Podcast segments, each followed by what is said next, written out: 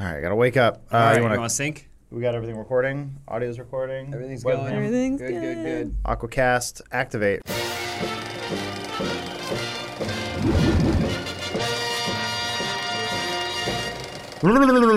Yeah. Oh, you sound like you're talking underwater there for a second. Yeah. Misa underwater. All right, I'll do a real intro. Hello, everyone. Welcome to another episode of Filmhouse, the first of 2019, where we'll be talking about the biggest movie of the year. I'm joined by... Close. I mean... it's biggest movie of my year. I'm joined by James and Elise, the Aqua Elite. Thank you for joining me today. We're going to talk about all of our favorite films from last year, but why do that when we can just talk about the one? Aquaman. One favorite film. Yeah. When one movie eclipses all other movies, that becomes your favorite movie. So by the time we're recording this, everyone already knows that it's the biggest movie in the world. Well, it just crossed 200 million domestically, right? Yes, but internationally, it's doing gangbusters because people love underwater shit everywhere except for the U.S. In video games, no one likes water levels. No, never. So this was a movie that now comes after the Justice League film, which, despite being terrible, that made money. But Aquaman has eclipsed Justice League, has now made more money than it. This is also on the heels of both Henry Cavill and Ben Affleck basically departing from the franchise. And what's her face? Cyborg? Oh, Amy Adams is no longer playing Lois Lane. We lost Amy Adams. Well, nothing was lost there. Okay. That's okay. No hate against Amy Adams. Fantastic actress. But completely wasted in the Man of Steel franchise. Sure. I often wonder, what's she doing? What you doing, girl? Should have been Kate Bosworth. Should have brought her back. She was just that good. Wow, deep cut. I guess, but we're not talking about Superman, no. We're talking about Aquaman, who exists in a world with Superman. He's he's a Superman with caveats, for sure. He can only be harmed by human steel, not Atlantean steel. What? Wait, you know? Flip that and reverse it. Pardon me. Flip that. I guess it's early and Adam hasn't slept. We're back after a vacation, and I'm not good at sleeping when I know I've the weight of the world on my shoulders, in this case, that is talking about Aquaman for half an hour. I surprisingly only managed to see this movie once over the break. I was very surprised. A lot of people have been tweeting me and asking me what I think of Aquaman because I've been excited for it. And I was excited for it because James Wan was attached as the director. You know him from the Insidious franchise, Conjuring franchise. I think he's a really original, new, fresh director, and I liked that a director with a background in horror and fast cars was going to be directing Aquaman. I thought that was I love when you take a really specific genre director and now they're getting applied to superhero films. All right. Okay. All the modifiers are there. What did you think about the movie? So it's tough because I know so many people are going to misinterpret what I mean. I made a tweet about Bird Box over the weekend and people thought I loved Bird Box, but I was just making a joke. Anyway, it's not a bad movie. It's by far, I mean, when you think of really what makes a bad movie, it's not a bad movie. It's wonderfully composed, shot, the effects, the CG is all brilliant, looks fantastic. Maybe not some of the hair. It's thrilling and exciting. It never stops moving. It's always fun. It's got really charismatic people in it, actors like Jason Momoa, brilliant actors like Nicole Kidman. Now, what's the thing that people are going to take out of context, though? They're going to go, oh, it's bad. And it's like, well, it's very cheesy. So it's three movies in one. You're assuming that people are going to say you just, unequivocally loved it. Yes. But not understanding that you have clarifiers for that love and that you can see the fault. You appreciate things through its faults. Yeah, and then you're putting it through a certain viewfinder, right? You're looking at this movie with certain context attached to it as opposed to saying, well, this is a brilliant script. Well, no, it's the script for the movie that it needs to be, right? I would say that you could have a better script. Be. I mean, sure. I think kind of building off I thought it was bonkers. Sure, but it is bonkers. In a good way. Yeah. Kind of like when I watched the first time I watched the trailer for Gods of Egypt and I said, oh, hell yeah. I thought Gods of Egypt was boring. Well, because Gods of Egypt, so don't get me wrong, I love Gods of Egypt, but Gods of Egypt didn't have the money that this had, and it didn't have the creative force that this had. Did I leave during Gods of Egypt? Yeah, you left. Okay. Which it picked up right before the end. Of course. Mm-hmm. But this had the money to extend what should have been the most bonkers aspects of Gods of Egypt into bigger, more elaborate, longer sequences. And so there was a point about 45 minutes into this movie where I was like, this is just terrible. Everyone's wrong. All the reviews are wrong. And then by the 50-minute mark, I was like, oh, okay, no, I'm all right with it. Like, so like this stuff when he's a kid and it's all garbage at the beginning and I don't need it. But it wanted to do a little bit of setup so that way when there's some payoff later when his mother does return. Once you get to the point where someone approaches someone else and explains that their underwater lasers work by pouring water into the water gun, then I was like, okay. There's also a montage like smack dab in the middle of this movie that doesn't fit at all, and it should have been. There's certain things that should be on the cutting room floor. Like, if you ever watched the special features on a DVD, and you're like, this scene was cut. And you're like, yeah, I get that. Yeah. Those are all in this. They're all in this movie. You're talking about the scene with Black Manta. The Black Manta scene.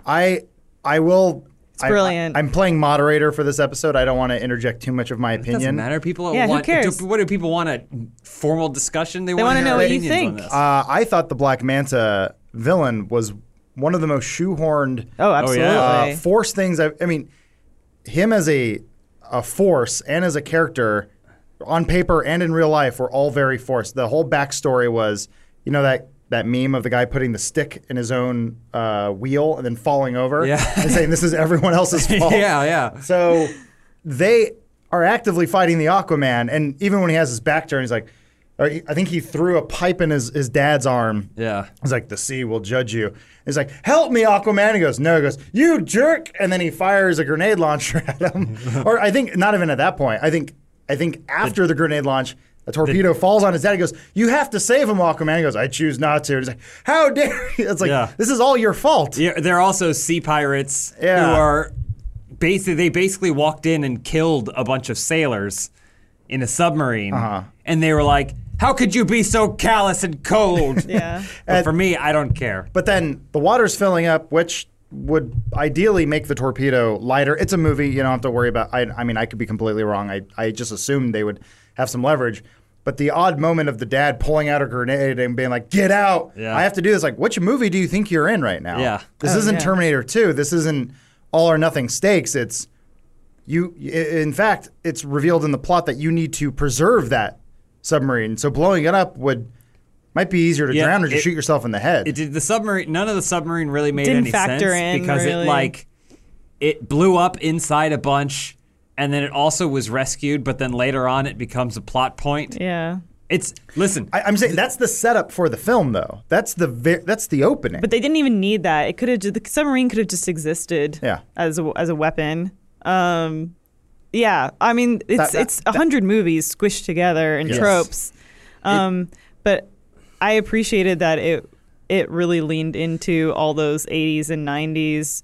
2000s, 2010s. Well, it leaned into 70s. The way that those movies didn't feel the need to rationalize anything.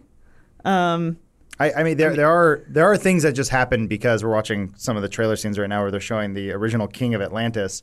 It's like all was going well until it didn't, and then Atlantis went underwater. It's like, is there more to that backstory? Absolutely not. Well, I think that we're at a place where we want, even our superhero, our fantastical movies, we want them to present some kind of string of logic behind the choices and the plot. Like why people are so upset, with Dark Knight Rises. How did Batman get back to Gotham after he climbed out of that hole? Like, a movie made 20 years ago, no one would have cared or asked. Well, I think that's what I kind of liked about this. It just turned off its brain. People had bigger questions with Dark Knight Rises, which is why they nitpicked the things that didn't actually matter, I think. They felt like it wasn't what it should have been in their head. And so they nitpick shit like that, which the answer is in the movie if you just want to, if you look for it, but they want to find these nitpicks. Mm-hmm. And I think someone here made a conscious decision to not care while working on the script. Because don't get me wrong, this is a terrible script. Yeah. It's garbage. And the dialogue is bad. It's horrible. And I felt really bad for Amber Heard because she's just an accessory for Aquaman in this movie. She's like literally just, she might as well have been a ghost from Destiny or something that occasionally pops out and then like hacks a clue or whatever and does commentary so he doesn't have to. A comical monkey that sits on your shoulder and laughs when you make a joke. Patrick Wilson, also dealing with the garbage script, he hams it up. I think he's a good absolutely. Actor. And so he kind of leans into it and it just becomes absurd. So when he's standing above a giant crab king and he's shouting, "I will be the ocean master," it's easier to enjoy that than it is to think it's stupid, or at least feel both of those things at the same time. And then Aquaman, Jason Momoa isn't that great of an actor, but clearly they knew who Aquaman was going to be when the script was being written, so they wrote it for him. And he's like, "Yeah, man," kind of like attitude. So even though everything he says is stupid too, it still feels like he's performing it better because it's written for him. But you can see all the other actors who aren't Willem Dafoe, Patrick Wilson, and Jason Momoa are stuck with this terrible, terrible script. Even Dolph Lundgren is like his terrible CG hair is going. That being said, I think we are at a point where if you make a 2+ hour movie spectacle like this and the script is bad, you can lean into other things like costume design, like special effects, like sound design, just action sequences in general to make it good. That's how I felt about Doctor Strange. I think Doctor Strange has a garbage script too. I think the dialogue's a little bit better, but I think the script for Doctor Strange is pretty terrible. That being said, the action sequences and the performance of Doctor Strange and the whole vibe of the movie was enough that I was like, oh, I like that movie. Yeah. We're in a weird phase where computers can do a better job than actual creatives, and I guess you need animators. And to your point of the script, it's like, yeah, the dialogue was pretty awful, but I really loved that it had all kinds of crazy lore that it just dumped on us a ton. When they do kind of... What's he looking at? He's looking at a computer. He's got his thing out with a hard drive pointed. I don't understand. Sorry, when they do a ton of the history of Atlantis and they do all the flashback stuff, I'm like, I kind of like that. Yeah. It's just dumb, weird stuff. But I agree with Adam that none of it matters. Like he's going like, oh, thank God these questions have been answered. It's just like there was a society that was smart and then they exploded and they fell to the ocean, but it's okay because they had the technology that exploded their island. It's also turned some of them into fish people. And it's interesting because it's not it's part of it's Earth still, right? Like most superheroes, it's like, well, here's this distant place in the galaxy, but it might as well be a different planet. It might as well be, but it's still on Earth, and that kind of gives it a little weird, different dimension. I think a lot of people did a lot of hard work on this weird vision that comes from the lore, but I just had more questions when the main plot seemed to be, correct me if I'm wrong, it was Ocean Master, or Orm was his name. Orm, yes. I call him Patrick Wilson, or man. I refer to him as King Orm. If you type in average man, I think a picture of Patrick Wilson pops up. It's just very normal looking dude. Great actor. But either way, his problem is with all the garbage being dumped in the sea. So he's like, I want to combine the kingdoms and we're going to take the land. I felt like that gets dumped pretty early on or is just forgotten because they have one big ocean wave hit the shore, and then it never comes up again. It ends up being a big battle with the crab people. I would say to counter that, his idea was war. One side is to feel like they're being taken advantage of by the people above, and so he thinks that they should just use their superior technology to just destroy them. Whereas Aquaman represents the compromise between the two worlds, which is I think what the movie's trying to say in a very clunky way is that you can't just be like, I don't agree with them or I don't like them, we should blow them up or whatever it may be, conquer. It should be, we should figure out a viewpoint from both perspectives. Even though I guess the big problem with that is that they didn't really give Aquaman much of a perspective. Like, he basically goes around and then gets shit on too, kind of. It definitely shifted from a more, like Adam was saying, Patrick Wilson's grand design to conquer or to kind of rectify what the wrongs that he thinks that Earth has done to the water world. And it shifted to more becoming more personal for Patrick Wilson, right? Like once Aquaman showed up and was like, well, it became more of a battle of brothers than it did about the grander idea. And maybe that's why it feels like it lost focus, because it became inducted to this. The movie relishes giant sequences between crab people fighting laser sharks. Like, that's what the movie was sold on. And it does deliver very much so on that. Right. So when Adam says, I feel like this plot was lost, it probably wasn't important. By the time they were getting to page 100 of the script, they were not so concerned. Yeah. They were like, well, what happens to the shark laser? Yeah, you know? And I think it's like, maybe James Wan was hoping for his like Walter White moment of like, well, it started out Walter White, you know, he just wanted to make money for his family, but then it became more about his ego and his... Wait, Aquaman's ego or the director's ego? No. I'm doing a comparison here. King Orm? No, I'm just saying that for King Orm, it started out about this grander design, and then it became more about his ego and his... Well, yeah, because he was obviously using it as an excuse. The aforementioned submarine, spoiler alert, he is hired some pirates to go get, so that way they can make it look like the submarine is attacking Atlantis. But it doesn't matter. But it really, honestly, none of it really matters. The visual stuff is what matters. And for me, there was enough of it. And it was so bonkers and crazy. Yeah, they played blitzball. It was cool. So weird. Yeah, I was okay with it. One of my favorite things for anyone who hasn't seen it is I ask them a question. And I go, imagine a world completely underwater. And they have weapons. Now think about your underwater, think about how being deep underwater and everything like that. What kind of weapons do you think would be best suited for that world? Like torpedoes or something. Lasers. Oh. Yes. Blue and red. Like old G.I. Joe cartoons. But it's fun. But it's bonkers. And they're like, well, I guess they use lasers. And they're like, no, hold on. Yeah. Let's tell you why. There was a flash real quick. We're watching all these trailers and stuff, and I totally forgot. They do mention all the 7 kingdoms of Atlantis. Everyone transformed. Some of them stayed human. It's fine. There's no real rhyme or reason why they changed. But there was one group that was like, they're mostly mermaids or mostly fish, but they had human heads. And there's even a part where the princess at the very end is sort of floating kind of on the surface, like can't really contribute much. And I was curious what her involvement was going to be if they did – invade land. She is like the Aquaman joke where she probably can't get out of the water. What was her plan? Well, I mean, they would just rise the seas. They create above land infrastructure like aqueducts and I think traverse. I think invading the land was more about killing the people that lived on it, less about going we need more space. Which they showcase pretty early on that they can do with, I assume, little to no effort. He is the ocean master. Well, not yet. He aims to be. Is Aquaman a commentary on global warming? No, it's not a commentary on anything. Okay. Yeah, I thought it was going to be. So like, they trash our oceans and we give it back to them. And then that plot is forgotten in favor of going to the desert where Aquaman belongs. Yeah. The Sahara. Yeah. Well, he goes to the desert for no reason other than it's referred to an ocean of sand.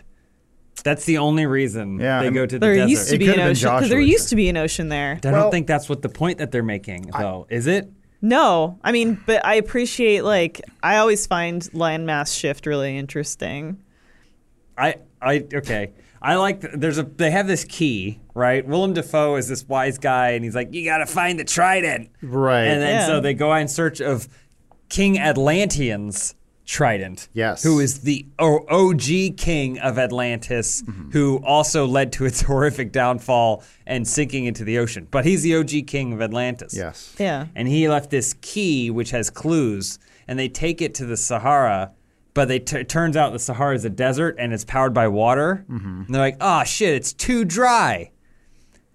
And so she pulls Pap's sweat out of Jason Momoa's musk out of his body, and then puts a drop of it in the tube. Mm-hmm. Sure. And I was like, well, the tube wasn't dry. The tube has been underwater for centuries. Shouldn't she have made the other stuff wet? Wasn't the other stuff dry? The tube was fine. The tube was perfectly wet. It had been underwater forever. It got locked into whatever it needed to be locked into. Look, actually I thought the Sahara thing was fun. It was their way of being like, well, how do we make Aquaman smart? Oh, he figured out desert used to be sea. Mm. I still don't think it used to be. I think it's just referred to as an ocean of sand. A lot of people have pointed out sort of the strange musical choice for that scene, the sort of...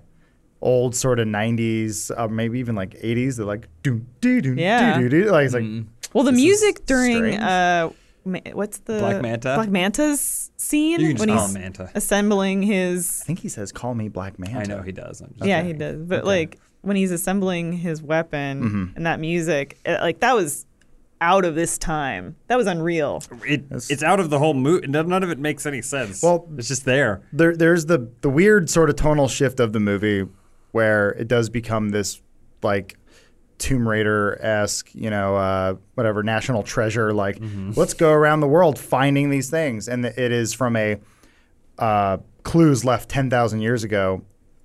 Two of the parts that stuck out for me. One, they said, go to, I believe it was Venice or Italy, something like that, somewhere there's the Mediterranean coast. Mm-hmm. They're like, use the spyglass upon the statue and you will see where it is. And they're looking around like, what about this? This statue that's been here for a few thousand years, and it's broken in a way that it could just perfectly hold a bottle. That's a lot riding on that like riddle that a truck doesn't back up into it or an earthquake goes off, because that statue's blown up moments later, where that's a pretty intricate part of that getting to where they need to go. Either way. Also, if you think about the fact that the statue probably wouldn't have been broken when the riddle was made, based off the timelines, because like he literally looks through the broken back head of the statue. Yes. But it probably would have been a fully complete statue when someone wrote the riddle in the first place. You guys are ruining the movie for me. I'm not ruining it. I'm just these are things that stood out to me while watching the movie. Oh, absolutely, absolutely. And don't think while you watch this movie. So here's the biggest recommendation I can give. It's hard for me to not come back and they go, well, how come you like this, but you thought this was dumb? Oh, absolutely. Right? Not necessarily in the movie, but across other movies. Yes. So for me, the difference is a terrible movie like Jurassic World or Jurassic World Fallen Kingdom would stop and explain that statue.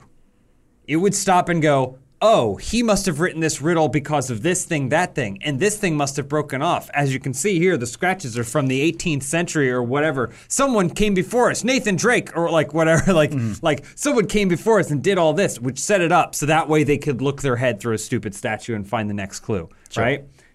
Or Venom, who would have done it and then not had any cool payoff, and it would have all just, the rest of it would have been no one cares. There would have been no underwater sequences in Venom. It would have been just them going to the desert and then one fight scene with Black Manta, and then that would have been the end of the movie. Here goes the statue. Yeah, statue's just watching it. Aquaman puts something stupid like that in there. It's dumb. There's no arguing that it's dumb and doesn't make any sense. And then they blow it up and then immediately make you forget about it. It's like a bad magician. Like most movies should be great magicians. This movie is a bad magician, but still has a really cool trick. Well, it's like it's like a loud magician. Like, oh, you hid the other coin. No, and then he's already pulling something out of his sleeve. There's a second movie where the stupider version of Aquaman, like water guy, is also looking for the trident, but he's about 30 minutes behind wherever Aquaman's been, and a bunch of rubble. Everything's destroyed. This thing makes no sense, and he can't figure out any of the clues.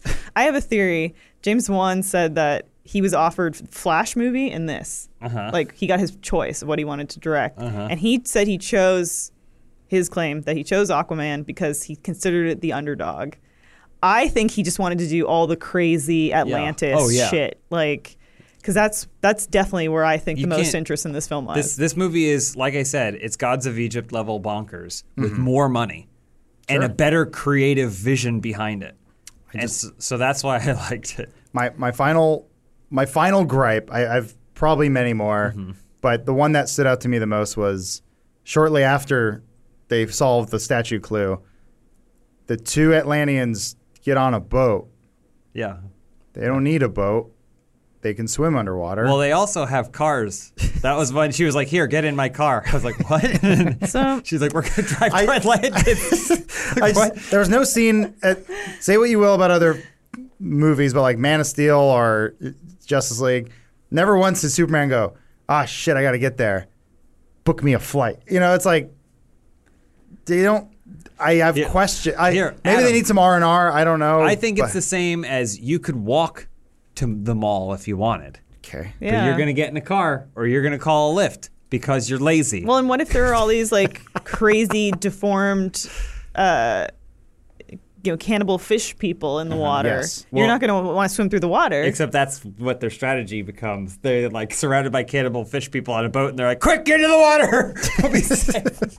But it makes for a really cool shot. I thought it was actually some of the most beautiful imagery. Like you said, all the underwater stuff. I'm with you there. The CGI artists, God bless you. Yeah. You killed it.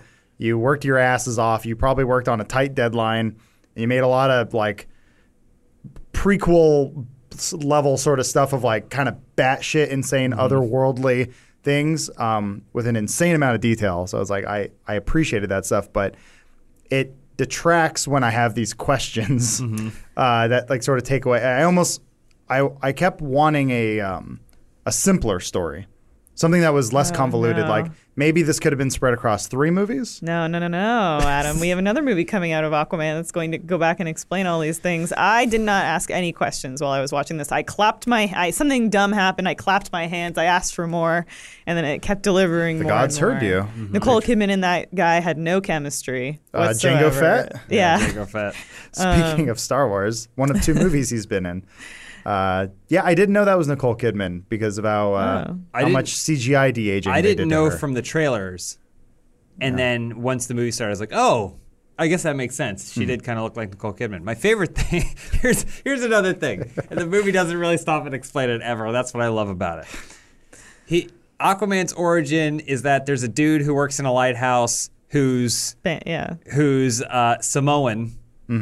but it works in a New England lighthouse. Hey, maybe it happens. And then during a storm, Nicole Kidman comes ashore. Mm-hmm. The first woman he's seen in however long. He pulls her in, saves her from, my favorite thing, drowning. Because that's something I almost forgot about until I thought about it later. Was she... Yeah, because he basically performs like CPR or whatever. She goes, bleh. I was like, wait, hold on. Wait, is that true? And so he saves her from drowning. And then she explains that she's like a princess and she's supposed to be married, but to an asshole. Yeah. And he's like, well, I'll bang you. Yeah. And then so they fall in love. Deal.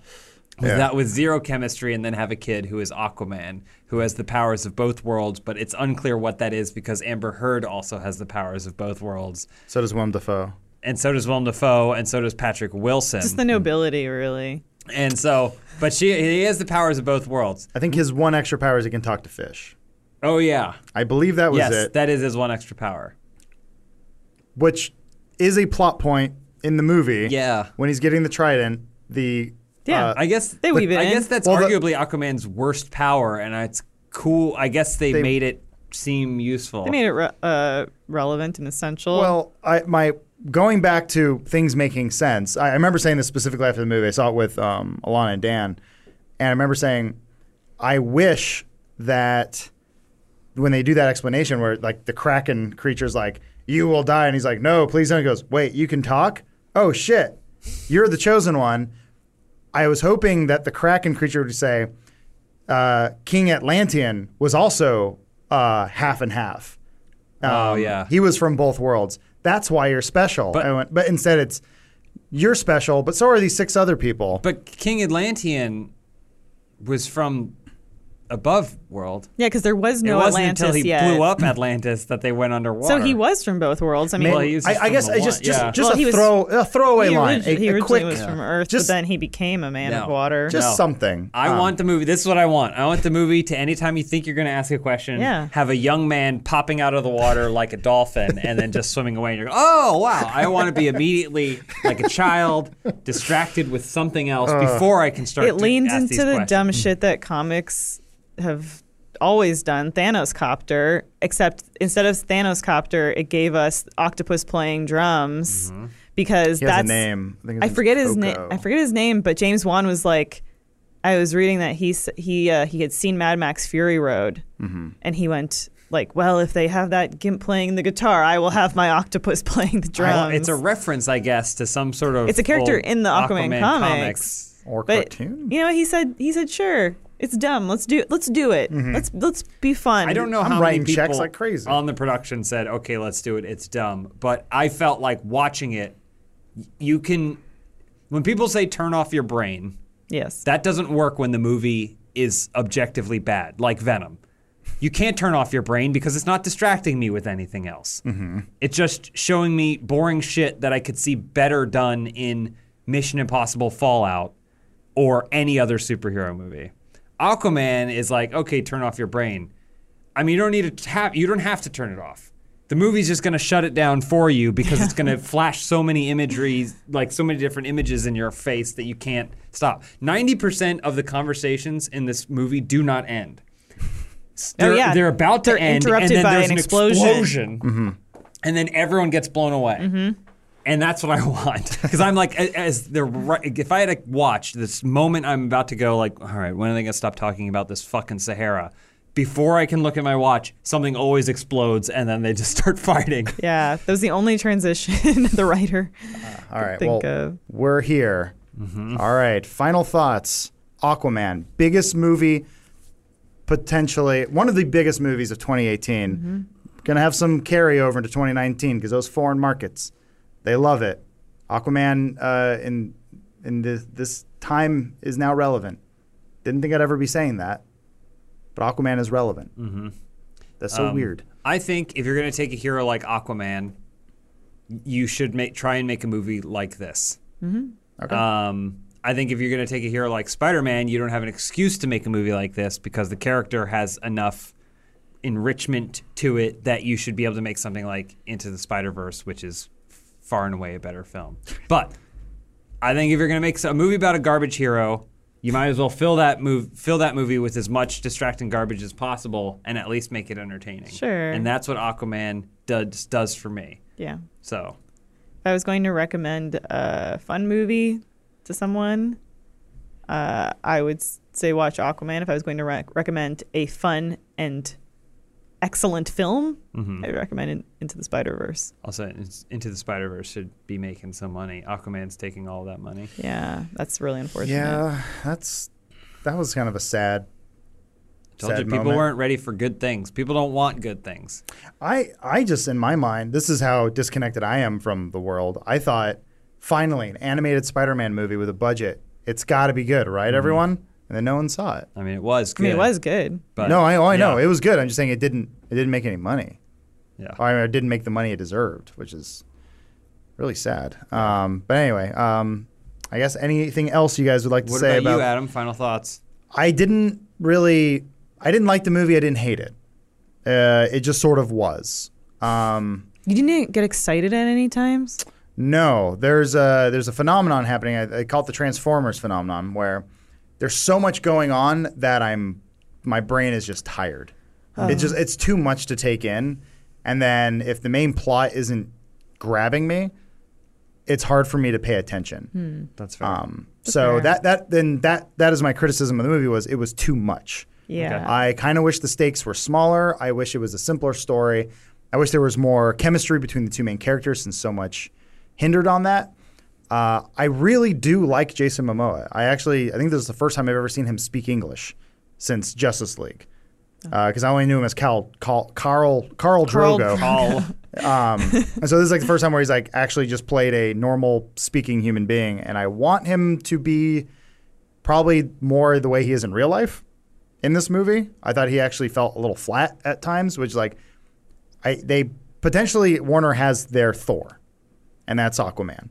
And there seems to be like they're learning their same lessons, which is like right now they're doing the really boring Shakespearean stuff. Like, look at Thor Ragnarok and just have fun with it. That's my hope. Yeah. So, and it took them 2 Thor movies to get there.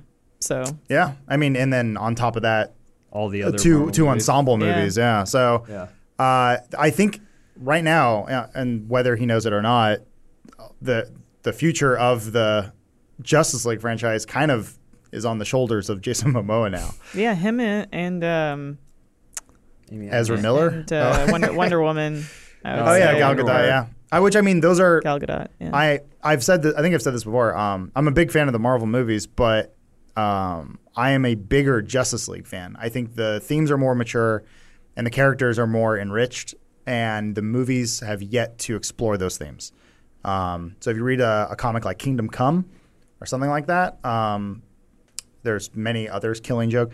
I think there's hope for DC, and this to me was not the shining beacon that I was hoping it was going to be. But we do have Suicide Squad 2 coming out, which is directed by James Gunn, and then the standalone Joker movie. So I think there's still hope.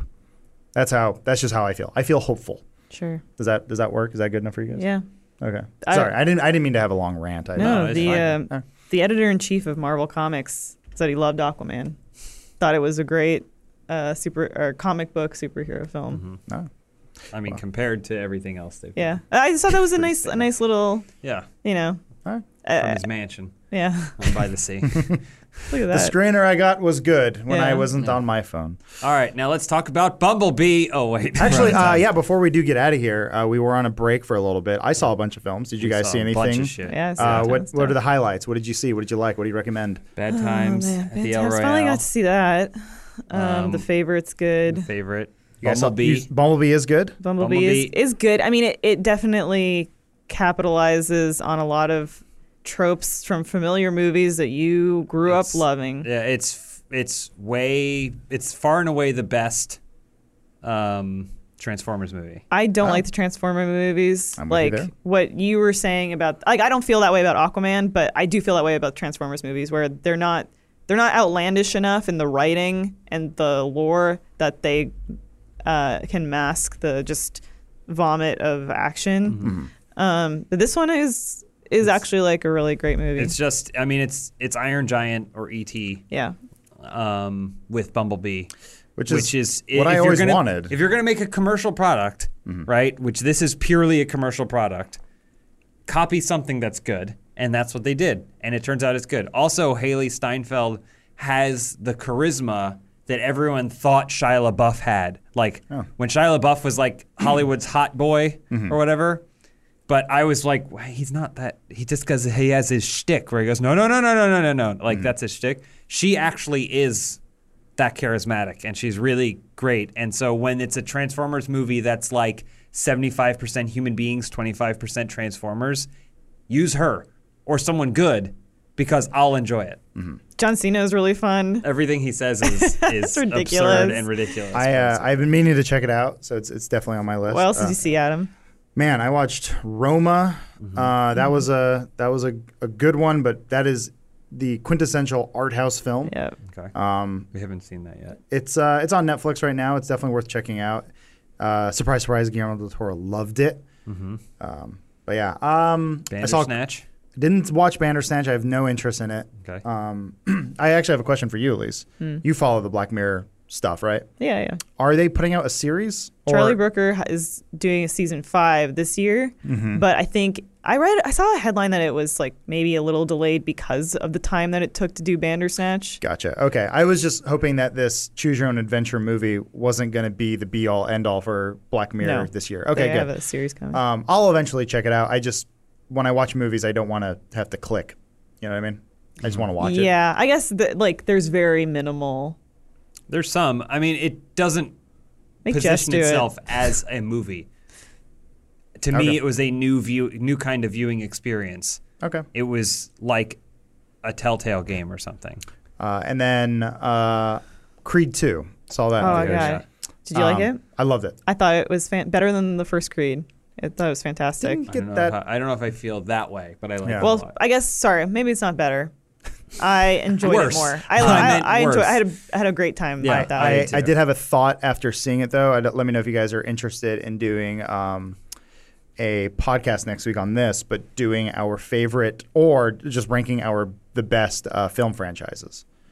I mean Rocky. That's what my thought was. I was like, I would have never thought, 40 years later, Rocky is a relevant and really well done franchise with all its ups and downs. Mm-hmm. It seems to be getting better, and that's by handing off the baton, so to speak. Well, it was reinvigorated in a way that it could be looked through a different lens, because like Rocky Balboa to me was kind of the ultimate send-off. And Rocky Balboa is a real downer, too. And it kind of is like we're putting to rest this character that you've seen go through all these trials and tribulations, and he's come out the other side. But Creed has done something new to Rocky that I didn't know that they could bring him back and do to him as well, not just introducing a new character. Yeah, man, these are like some of my favorite movies. I think Lord of the Rings might be this is the best. Well, save it, because we might do a long expose on it next week if we have nothing else to talk about. I'm just going to tweet it now. But I guess with that, we're going to bid you all farewell. A lot of good movies. If you have any suggestions for us of things to check out, let us know. Thank you guys for joining me, and we'll see you guys next week. Thank you. Bye. Dolph's back. What? Dolph's back? Oh, yeah. He's double back.